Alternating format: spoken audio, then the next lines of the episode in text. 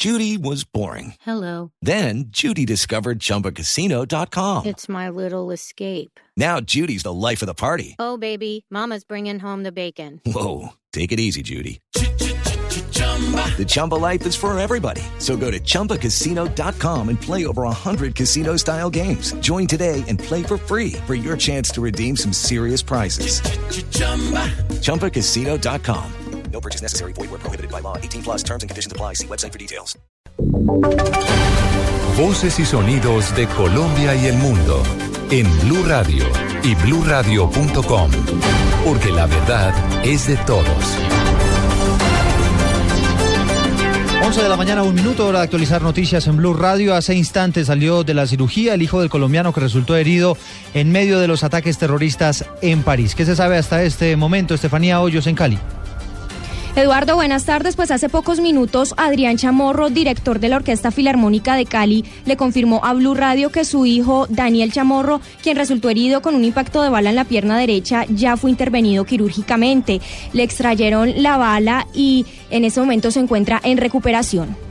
Me llamó hace una hora para decirme que fue una cirugía con anestesia general que duró un par de horas y se pasó muy bien, entonces él está en este momento recuperando y probablemente tendrá que estar en el hospital. Eh, lo que queda de este día, ya que en Francia son las 5 de la tarde y mañana y probablemente pasado mañana ya sale a la casa de su mamá. Se espera que a más tardar el lunes el joven, el hombre de 33 años, sea dado de alta y se recupere satisfactoriamente. Desde Cali, Estefanía Hoyos, Valencia, Blue Radio.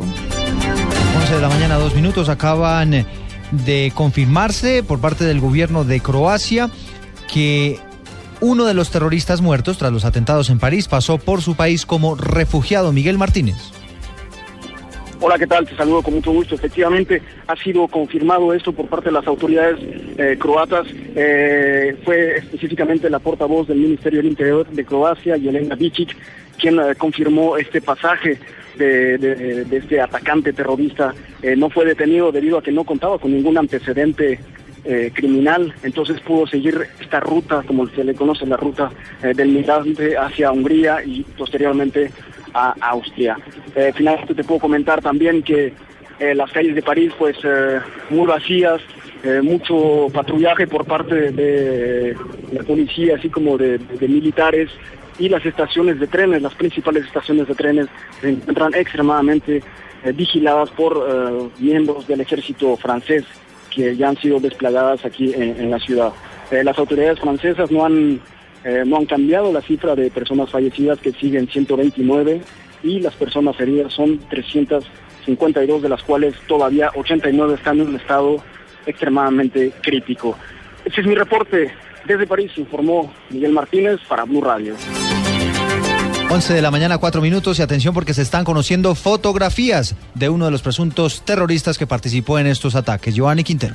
Eduardo, buenos días. El diario Blick de Serbia publicó la que sería la foto del pasaporte de uno de los terroristas del Estado Islámico que atacaron París.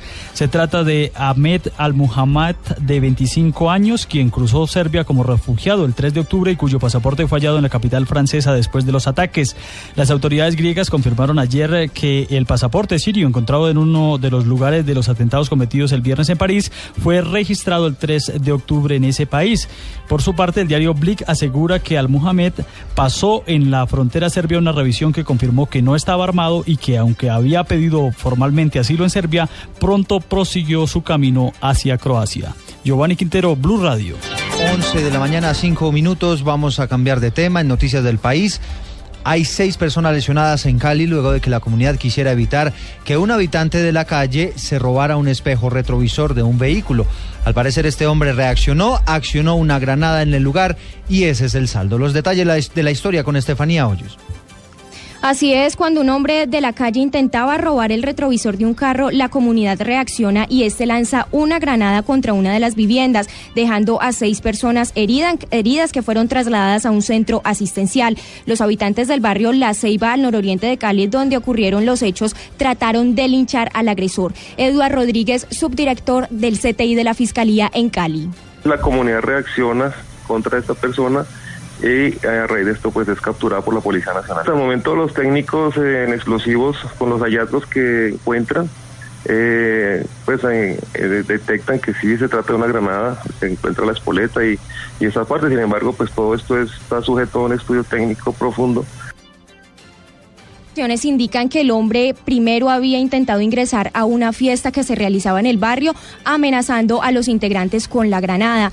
Posteriormente fue a lanzarla contra la vivienda. Esa es toda la información. Desde Cali, Estefanía Hoyos, Valencia, Blue Radio. 11, 6 minutos acaban de ser condenados dos integrantes de los llamados tierreros por apropiarse indebidamente de terrenos en el país. María Camila Orozco.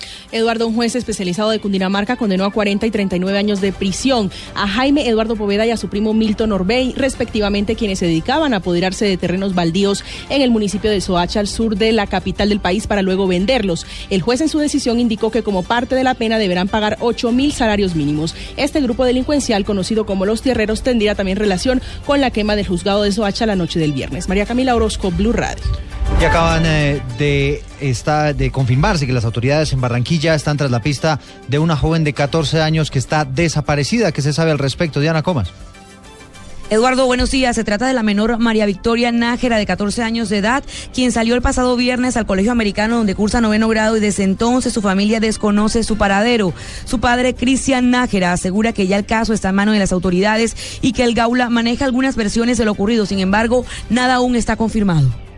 Con las denuncias respectivas, la institucionalidad está haciendo un trabajo eh, eh, muy muy, pero muy intenso frente al tema, pero no, en este momento debemos decir que, no hay nada, hay nada positivo todavía, que seguimos tras la, tras la ruta de algunas pistas que están allí, pero que, no tenemos nada en concreto con respecto al, al sitio donde se encuentra la niña. La menor es hija del coordinador del programa departamental de cáncer del Atlántico. En Barranquilla, Diana Comas, Blue Radio. 11 de la mañana, 8 minutos en Información Deportiva. Les contamos que la selección de Argentina arribará hoy a la Barranquilla para este crucial encuentro por las eliminatorias mundialistas ante Colombia. Fabio Poveda. Los dirigidos por el Tata Martino vienen con la idea de ganarle a la selección Colombia tal como lo hicieron en las eliminatorias anteriores y así lograr su primer triunfo. Ángel Di María y Javier Mascherano hablaron sobre el partido ante Colombia. Sí, sí, pero bueno, tampoco vamos a meter esa excusa. Creo que estamos acostumbrados también a, jugar cada dos, tres, días y así que trataremos de hacer lo mejor posible para poder sacar una, victoria. Estamos en una situación compleja, eh, los puntos que tenemos no son los que queremos, pero bueno, trataremos de ir a Colombia y sacar estos tres puntos que nos den un poco de alivio. El equipo gaucho entrenará a las 10 y 30 de la mañana de mañana en el Polideportivo de la Universidad Autónoma del Caribe y en horas de la noche el Tata Martino ofrecerá rueda de prensa. Desde Barranquilla, la casa de la Selección Colombia, Fabio Poveda Ruiz, Blue Radio. Noticias contra reloj en Blue Radio. 11.9 minutos. La cifra que es noticia hasta ahora tiene que ver con los restos de ocho personas que habían sido exhumadas entre los años 2009 y 2014 para avanzar con las investigaciones del conflicto armado. Hoy, finalmente, sus restos fueron entregados a sus familiares. Y estamos atentos porque los presidentes de Estados Unidos, Barack Obama, y de Rusia, Vladimir Putin, sostuvieron hoy una charla informal en el marco de la cumbre del G20 que se cumple en Turquía. Hasta el momento no se conocen detalles de este diálogo. La ampliación de estas noticias las encuentra en blurradio.com. Sigan con Mundo Blue.